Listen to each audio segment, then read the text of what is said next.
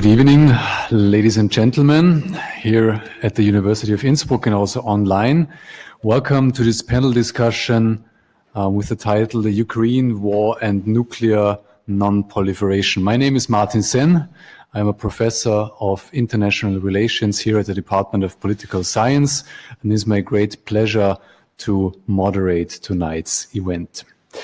The International Order for the Control of Nuclear Energy, or the so-called nuclear order, is at a turning point. On the one hand, we see that the political competition and also the arms dynamics between a number of states are heating up.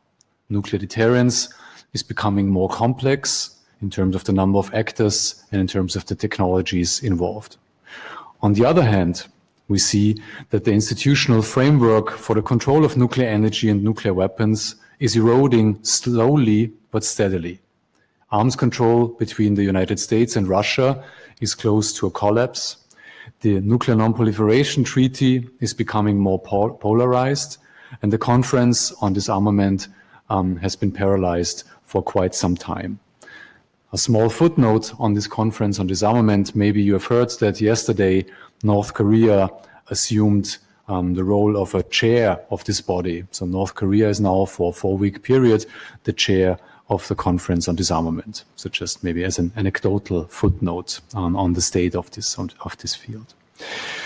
So the war against Ukraine hits this nuclear order um, that is already under stress. And in tonight's event, we want to analyze the effects of this war on nuclear non-proliferation um, as a key pillar of this political order. And it is a great pleasure for me to welcome two distinguished experts on nuclear non-proliferation and the nuclear order as a whole. Right next to me, um, I would like to welcome Professor Harald Müller. He is the former director and now associate fellow um, of the Peace Research Center Frankfurt, and he is also supervisor of the Peace Research Center Prague at Charles University. He served as co-chair of the Working Group on Peace and Conflict Research of the German Foreign Office, as vice president of the EU Consortium for Non-Proliferation, and as a member of several German delegations to the uh, NPT review conferences. He was also a member and chair of the UN Secretary General's Advisory Board on Disarmament Matters. Professor Müller has published extensively on matters of nuclear non-proliferation and disarmament. I also want to add that on May 3rd of this year, Professor Müller was awarded the Order of Merit of the Federal Republic of Germany, the Bundesverdienstkreuz, for his engagement and achievement as peace researcher and as director of the Peace Research Institute um, Frankfurt. Professor Müller, thank you very much and welcome to Innsbruck. Also on my left-hand side, um, I would like to welcome um, Dr. Michal Onderco. He is an associate professor of international relations at Erasmus University, um, Rotterdam. Previously, he was a Max Weber Fellow at the European University Institute, a Fulbright visiting researcher at Columbia University in New York, and a junior faculty fellow at the Center of International Security and Cooperation at Stanford University. Dr. Onderco's work um, focuses on the inter in, uh, internal politics of the nuclear non-proliferation regime and the robustness of the nuclear taboo. Professor Onderco, very much welcome um, to Innsbruck. It's great to have you here as well. We have structured this event um, as a three-step process, more or less. So first of all, we start with uh, two opening statements by our two panelists. Then I will throw in a couple of questions, and then we will open the floor for debates and comments. Professor Müller, I would like to open the floor for you. Please, the floor is yours. Thank you very much, Martin. Uh, very, very kind welcome. You know, sitting here is a bit surprising because I'm a very short man, as you might, might have seen.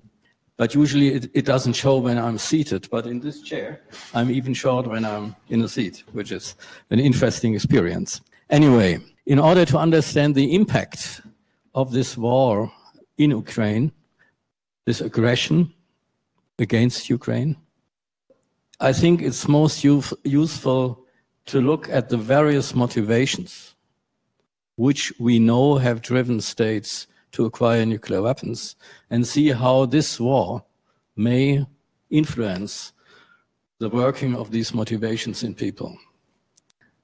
The first and foremost motivation usually is security and the defense of national, uh, national sovereignty. And here we have a case where a nuclear weapon state attacks a non-nuclear weapon state, which is one of the very few non-nuclear weapon states who ever had nuclear weapons inherited from the Soviet Union, but had given back these weapons in good faith to Russia. And now this same Russia, which has received 3,000 nukes from Ukraine, invades with the obvious intention to take Ukraine apart and to annex a good part uh, of its territory, if not the whole. So that is an event that is rather unique and which, of course, makes many Ukrainians but also people beyond Ukraine think whether it was a wise decision to get rid of these nuclear weapons. The second uh, motivation, status.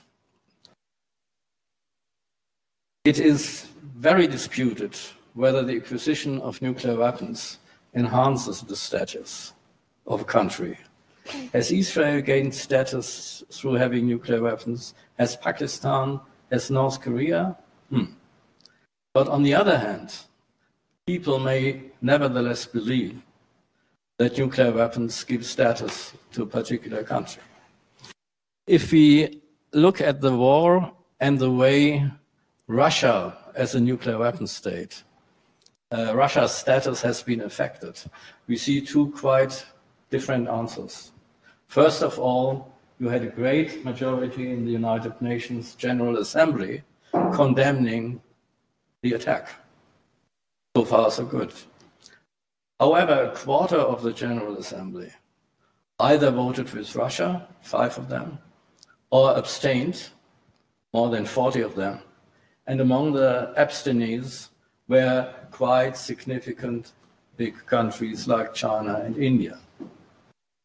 The status of Russia as a member, a permanent member of the Security Council, is not affected at all.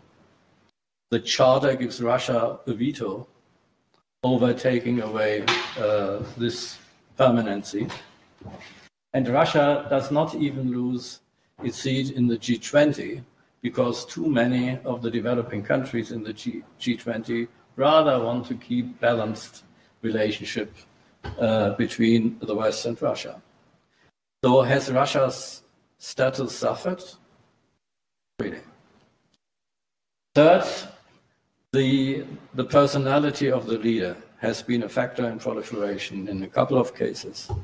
Uh, leaders like to have nuclear weapons because uh, it enhances their self esteem, their feeling of personal power, or just the feeling as President Trump expressed it, that their button is bigger than the button uh, of the North Korean leader. I'm very sorry, but that was the expression, and everybody can have, have its, his or her second thoughts about, about the psychology behind that.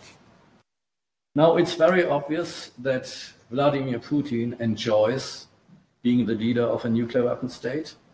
In the last few years, he has repeatedly uh, used news, speak to express Russian power, and he has not hesitated to use nuclear threats in the context of this war.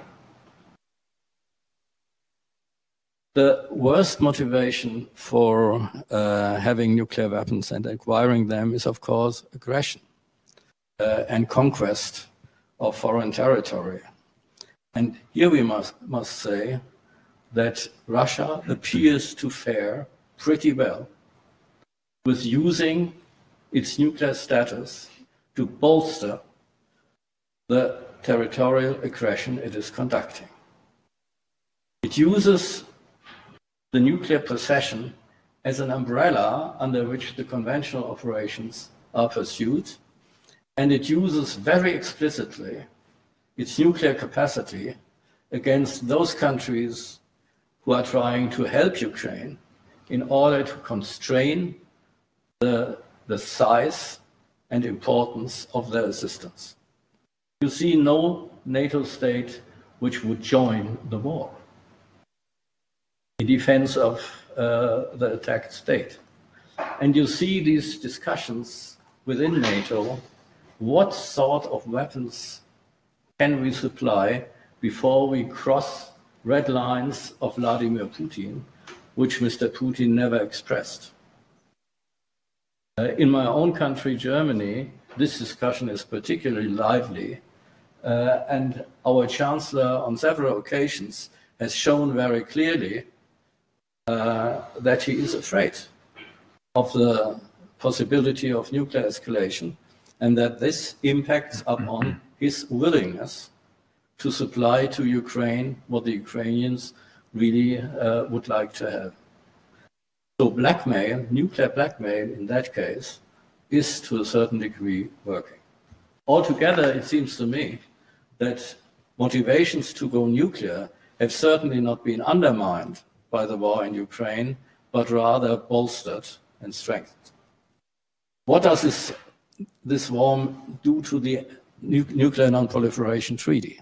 Now, this treaty, in many ways, uh, is a miracle because you have uh, some 180 states, of which at least half could have built nuclear weapons or at least could have started nuclear weapons programs, uh, given their financial means uh, and their scientific basis, but haven't done so, but rather joined this treaty.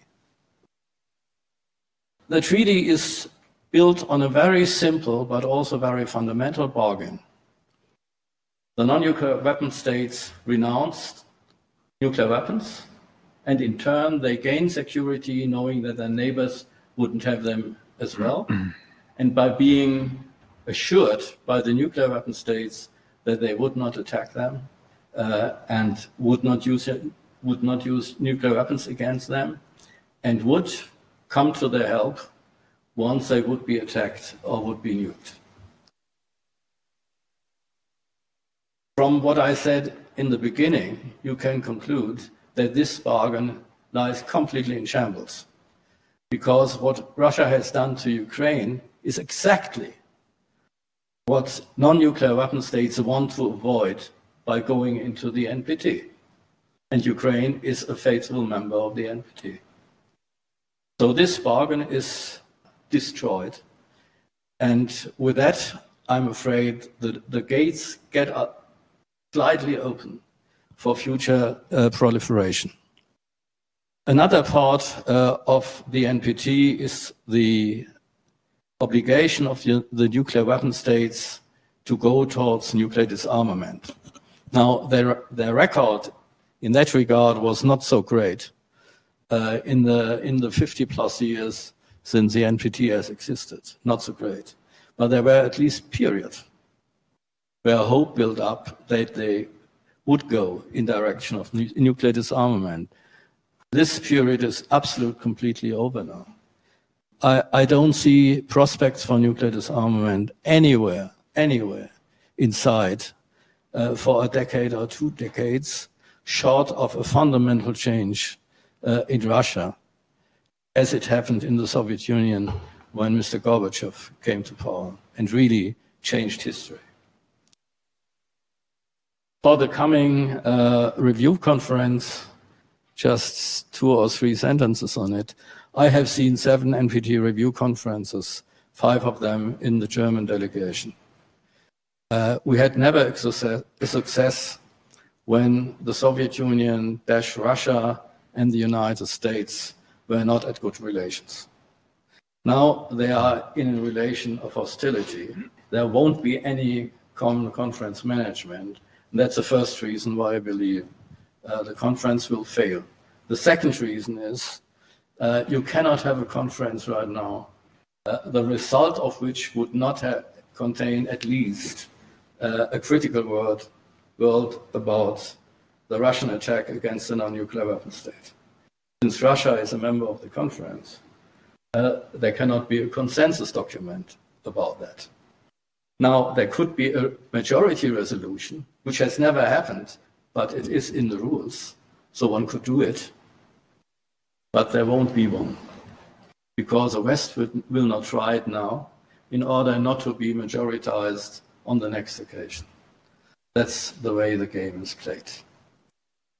There will be a huge dissatisfaction among the non-aligned countries and some other non-nuclear weapon states about the complete lack of disarmament, uh, the destruction of some of the treaties that have existed, and the apparent unwillingness of the uh, nuclear weapon states, Russia at the top, to move in that direction. And for all of these reasons, I think we will have a failed conference uh, and a further destabilization, as Martin said in the beginning uh, of the NPT. The third point I want to touch upon is the possible nuclear worlds and, and in which of these possible nuclear worlds we are likely to live. Uh, I have five types of nuclear worlds. The first and best one is a zero nuclear weapons world with stability. In other words, the, the, the perfect world. We are far from that, and it's not inside.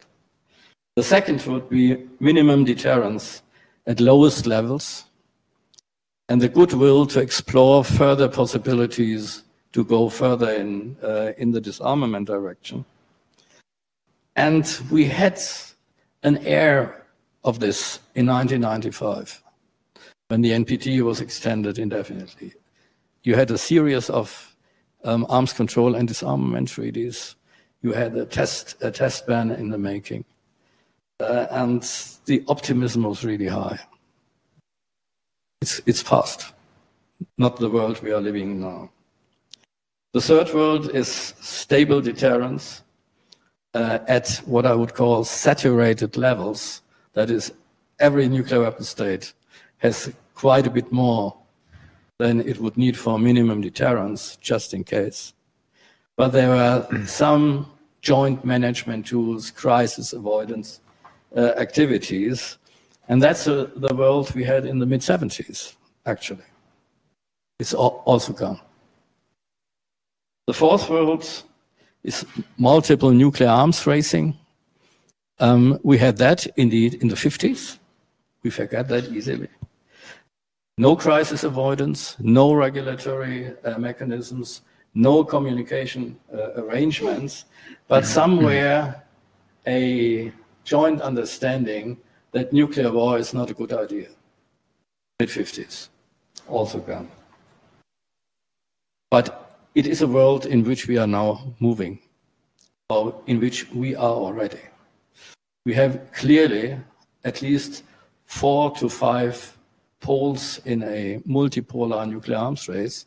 We have the United States, we have Russia, China, uh, and India, and India, of course, calls up immediately Pakistan, uh, and they are racing against each other. Um, the, other, the other three are a bit outside of this picture, but five, each of them with their own interests, each of them uh, with a deep distrust against the others, uh, is a situation which we really know how to, how to handle. No precedents, no experience for that. But there is one world, the fifth one, which is even worse than that.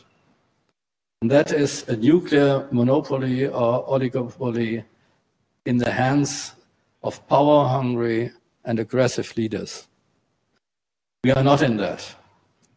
But we see power hungry and aggressive leaders who possess nuclear weapons. Before the last uh, US election, we had at least three of them.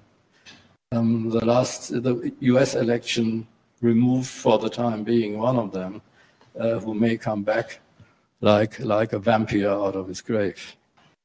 Uh, that is, a, that is a, a world which I never hope to see, but a world which cannot be excluded. So, am I cheering you up? At present, we are in the fourth world. And uh, in a political environment where I believe that proliferation becomes more likely. The political, political environment is characterized by sharp, sharp great power rivalry. Uh, and the rivalry has, in some cases, territorial aspects, which are the most dangerous in, in, in a political rivalry between powers. We have now the danger of war felt clearly in several parts of the world, not only Ukraine. Uh, we have such a danger in East Asia, in Southeast Asia. Uh, we have it always uh, in the Himalayas between India and, and Pakistan or India and, and China. We have it in the Middle East. And it's growing again in the Balkans. If you go back really, really, really 15, 20 years, unthinkable. But it's, it's a situation in which wherever you, you, you look at, you have this uneasy feeling uh, that war could happen uh, almost every year or every month. There is a, the definite fear of nuclear blackmail, which uh, is invoked by the experience in the Ukraine. And, and that sort of world, danger of war, great power rivalry, fear of nuclear blackmail, is one in which proliferation motivation, motivations will thrive. I could name a few candidates, but I won't. I leave that to Mikhail. Thank you. Thank you very much, Professor Müller. On that note, Professor Onderco, the floor is yours, please. Thank you very much. It's kind of difficult to follow up on this um, very positive and cheerful um, speech by my predecessor. First of all, I want to thank um, Dr. Senn for inviting me, and I'm also very pleased to be on panel with um, Professor Müller, whose work I greatly admire. And I recently published a book. You maybe have been here in uh, October when I gave us uh, gave a talk on my book. And Professor Müller is the person whom I cite most frequently in the book. Um, so it's a great honor for me to be uh, seated next to him. I want to talk about um, non-proliferation and and the war in Ukraine in a slightly different way. I want to start and caveat my talk um, by saying that we are still in early phases of the war. Um, unfortunately, we are not probably looking at the end of the war yet. And so whatever we say, at least whatever I say, needs to be caveated by saying that we don't know how the war is going to end. And so things may change very drastically what we see is we, we find that this war actually really matters for nuclear order. This is something that, um, that Dr. Senn said at the beginning. Um, he started he started by invoking the notion of nuclear order. And if you think about nuclear order and if you think about its different parts, you actually find out that this war actually touches a lot of these elements. Um, there is, of course, the part about nuclear disarmament and nuclear arms control, which I'm, I'm going to get to in a second, which um, makes it obvious that um, there is an obvious nuclear dimension. We have heard it through, for example, the cyber rattling from Mr. Putin, who has him and his different lieutenants have issued different threats to the West. And if you think that, for example, one of the commitments that states have made in the spirit of nuclear disarmament is to decrease the importance of nuclear weapons. And, you know, just two, a month before um, the war started, Mr. Putin actually signed a statement together with other P5 leaders that nuclear war must never be fought and cannot be won, cannot be won and must not be fought. Um, this is, of course, a problematic situation. But nuclear disarmament is not the only thing where um, this war actually seems to matter. One of the pillars of the NPT is the peaceful uses of nuclear energy. And we see in this war that there is a very important nuclear security dimension. Russian forces have um, shelled um, nuclear power plants in a uh, nuclear power plant in Zaporizhia. Um, they have occupied nuclear power plant in Chernobyl. Um, the IAEA is still sort of trying to figure out whether how, and how to make sure that these power plants continue to function in a manner that is actually safe, which is actually, this is, this is a really interesting part. Because if you look at, for example, the power plant in Zaporizhia, which was shelled by Russian forces, if something went bad there, the, the way how the wind was flowing, actually the nuclear fallout would flow, fly directly into Russia. So if, if, you know, stuff happened there, Russians would have basically caused nuclear fallout on their own territory. Now, I'm not pretty, I'm pretty sure they didn't think about this at that time. Uh, but it sort of gives you this idea about the level of wanton destruction that is being inflicted upon um, Ukraine. The um, next to nuclear security, we are also seeing, of course, challenges to nuclear non-proliferation. There are people who make arguments had Ukraine kept its nuclear weapons, then they, it wouldn't have had this situation. Now, I don't think that was the case. I, first of all, I, I don't think that Ukraine had a reasonable chance to keep its nuclear weapons. Even if it kept its nuclear weapons, it's kind of difficult to target an ICBM to a neighboring country. But um, the fact that there is this narrative that says if only this country kept its nuclear weapons, it would have been safe, is in itself an undermining of the norm against proliferation of nuclear weapons. And so this war in different ways touches on all the on all the elements. Now, I think um, some of I, I, share a lot of concern that was voiced by Professor Müller. I'm not as skeptical as him. One of the big questions that was being asked, and that is actually being quite often asked, was or is you see you see this periodically in situations. You see, for example, Iraq that where its nuclear the secret nuclear weapon program in the 1990s was removed by the um, by the IAEA and by the UNMOVIC. A few years later, there was an invasion. The regime was gone. And people were saying, if only Saddam Hussein kept its nuclear his nuclear weapons, things would be different. Muammar Gaddafi gave up nuclear weapons. A few years was gone. And again, people were saying if only Gaddafi kept his nuclear weapons, things would be different. Now we see that um, there is an invasion of Ukraine, and there are again people who say if only Ukraine kept its nuclear weapons, things would be different.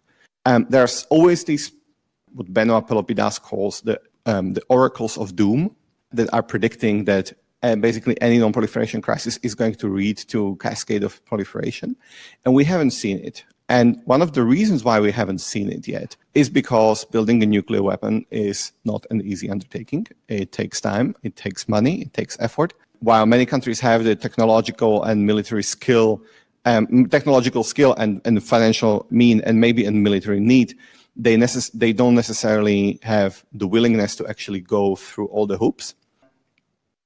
And I think even in the situation that we see now, uh, one of the reasons why there is so much support for Ukraine coming from all over, um, from all over is not only because Ukraine is being attacked, but also because if we basically leave countries on their own in situation of war, then they might get second ideas about how to protect themselves. And those second ideas might be nuclear weapons. And so I would be, of course, we can discuss about different candidates and different countries that might be interested in sort of exploring some ideas for nuclear weapons. At this moment, the way how the situation stands, I don't expect that there are going to be countries that are going to start nuclear, clandestine nuclear weapons programs, and I differ on that uh, with Professor Müller. Now, one thing that is sort of clear from um, this is also that more nuclear weapons are not necessarily bringing us peace, which I don't think we're going to be uh, very terribly surprised. But we also see that even even for Russia, then its nuclear deterrent actually it, or its nuclear threats have not yielded what it expected to yield. Russia has issued a number of th- nuclear threats to many European countries, and some of the leaders are scared, like Professor Müller mentioned in um, in Germany, where the leadership is sort of concerned about delivering some of the weapons. But we also see it didn't prevent many Eastern European countries, Central European countries, United Kingdom, United States from delivering really advanced weaponry to Ukraine and helping Ukraine to actually fight and, and defend itself. And so I think this also shows us that you, you often, if you studied nuclear weapons, you probably heard about something called the stability instability paradox. How many of you have never heard about stability instability paradox? Okay, good. So I'll explain it to you. So stability, stability instability paradox is, um, is a concept that was developed um, during the Cold War that basically said that possession of nuclear weapons creates stability between great powers on a systemic level, but it permits emergence of conflict instability on a local level, which uh, may be sometimes very vicious and very violent, but it's not going to escalate to higher level because the superpowers are aware that any escalation to higher level would lead to basically nuclear level and, and annihilation. So it's basically a sort of extension of mutually assured destruction. Now, stability instability paradox cuts both ways, as Russia is now learning. So it permits Russia to actually do a lot in Ukraine that it may not be able to do if it didn't have nuclear weapons. But it also allows others to actually help Ukraine in to a large degree. And Russia is not able to stop them because it knows that it cannot, because it would risk um, further escalation. And so my sense here is that we are learning, this war is, is terrible, but it's, it's great for learning about nuclear weapons, how, what's the role and the limit of the role of nuclear weapons in the 21st century. And I think we're not done with learning about this at this very moment. And with that, I would pass the floor back to Martin. Thank you very much. Like I said before, I would have two questions for you, and then we um, give the floor to the audience. Um, the first question um, is also something that you brought up in in in, in your in your statement. Um, so I would be interested in hearing your view on who are the, the candidates that could play with the idea of acquiring nuclear weapons or that could take away the lesson from Ukraine um, that it could pay off in the international system to have nuclear weapons. Um, so um, I would be interested um, in hearing um, your thoughts about this.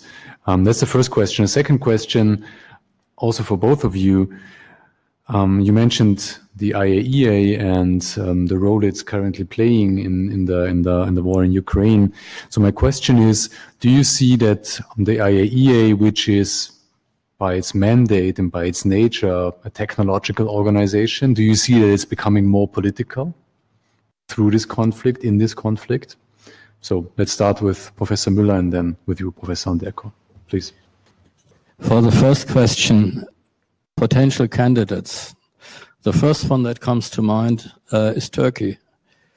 Turkey has been uh, historically a over centuries actually um, the object of territorial uh, expansion by Russia, and Russia has never renounced its interest in taking over the Dardanelles um, for, for reasons, strategic reasons, which are very, very obvious. Uh, and Turkey watches how this war is unfolding. And Turkey certainly also watches the degree to which Ukraine is helped or not helped. Uh, Turkey has a capable nuclear establishment notably in, in basic nuclear res research. Of course, it would take long uh, for Turkey, but it would not be a start from zero because Turkey at times in the past has already considered and then put back uh, the idea to, to go nuclear. From the uh, security motivation, the first candidate would probably be Poland. Poland also has a very, very solid nuclear research uh, establishment. Uh, I have been working working in the 90s with a uh, nuclear physicist, a lady from the Polish Radiation Agency. Was extremely impressed by her capability and the quality of, of the the institution for, for which she was working. Uh, again, you would need time, but maybe even less time for Poland uh, than for Turkey. I would also not leave out of my side uh, Kazakhstan, a country that, like Ukraine, has turned back nuclear weapons, some 400, uh, which were on its territory, to Russia. Um, Kazakhstan was the location of one of the two nuclear test sites by Russia with uh, attached facilities, some of which are today used uh, for civilian nuclear research, but could be turned back to, to military uh, uses if the Kazakhs so wish. Uh, and the relationship between Kazakhstan and, and Russia is volatile. It's volatile. Uh, you have a strong Russian minority uh, in Kazakhstan. You have already heard Russian politicians expressing, of course, uh, the, the claim to represent these Russian Kazakh citizens. Uh, and all these things are, of course, not, not lost by, by the Kazakhs. I, I just leave it at that. Um, I will not speak today about German nu nuclear ambitions because we don't see them, uh, but everything is up for the future. Um, the IAEA and politicization, it's, it's very difficult for me to, to see it even more politicized as it ever was. All international organizations, to a certain degree, must be politicized because they are taking political decisions. And they have technical competences, but under the umbrella of a political institution. Uh, the IAEA has always been smartly political. And the IAEA was an organization, has been an organization with an enormous capacity for learning. The problem is how shall the IAEA operate in any game changing way in that war environment. I think the poor, uh, the poor people uh, are desperately trying to make sure that the nuclear material is secure, uh, that radiation levels stay low, that every measure is taken to keep the danger of uh, grand scale radiation out of the Ukrainian nuclear plants at bay. But of course, the way the Russian military is operating, uh, senseless in these areas. I mean, you, you must imagine in Chernobyl, this is still heavily radiated area. And the, the, the, ground is full of radiation. And these poor recruits of the, of the Russian army were forced to dig ditches there most of them will die of, of, of radiation sickness over the next five years. I, I, have little doubt of that. So you cannot trust the leadership of the Russian military to behave reasonably. And the IAEA has, has to do a, a marvelous job in order mm. to keep them faithful uh, to the necessary levels of reason in that regard. Thank you. And also, I think you tempted the audience to ask the German nuclear weapons question then later, I guess. okay, I'll, so I will answer your first question in two parts. The first one was about who are the candidates for um, new states with nuclear weapons. And I actually do share one of the countries that was mentioned by Harald, uh, Professor Müller, and that's Poland. But I don't think that it's going to happen by Polish development of nuclear weapons. I think that would be a step too far, but I do think that a moment may come in the not that far future when there will be a demand for expanding NATO nuclear sharing arrangements to new countries. And Poland would be an obvious example, um, obvious candidate. It's a, it's a big country with excellent political relations with the United States that have gotten so much better in, in the last three months. It's a country that is going to be purchasing the most modern American fighter jets that would require fairly cheap half a billion dollar upgrade to um, be able to carry the nuclear weapons. And given the relations that exist um, between I mean, NATO currently says it has no interest to extend nuclear weapons to or to station nuclear weapons on the territory of new member states, and I believe them. But if anything were to change, I would say this might be one candidate. I think there is a number of other countries that are looking very carefully at how, especially the United States, helps Ukraine in this crisis. I'm pretty sure and that people in Riyadh are looking very, very carefully at how what's happening in Ukraine. I'm pretty sure that people in Seoul are looking very carefully. I'm pretty sure that people in Tokyo are looking very carefully because they think that, you know, if similar situation were to happen in their region, um, they might find themselves in a similar situation um, like Ukraine. And when it comes to the IAEA and the politicization of IAEA, I I find this I find the efforts of the agency heroic. The efforts of the director general, who has actually himself a few times gone to Ukraine to actually negotiate access and and and discuss things on the ground. I find that um, remarkable.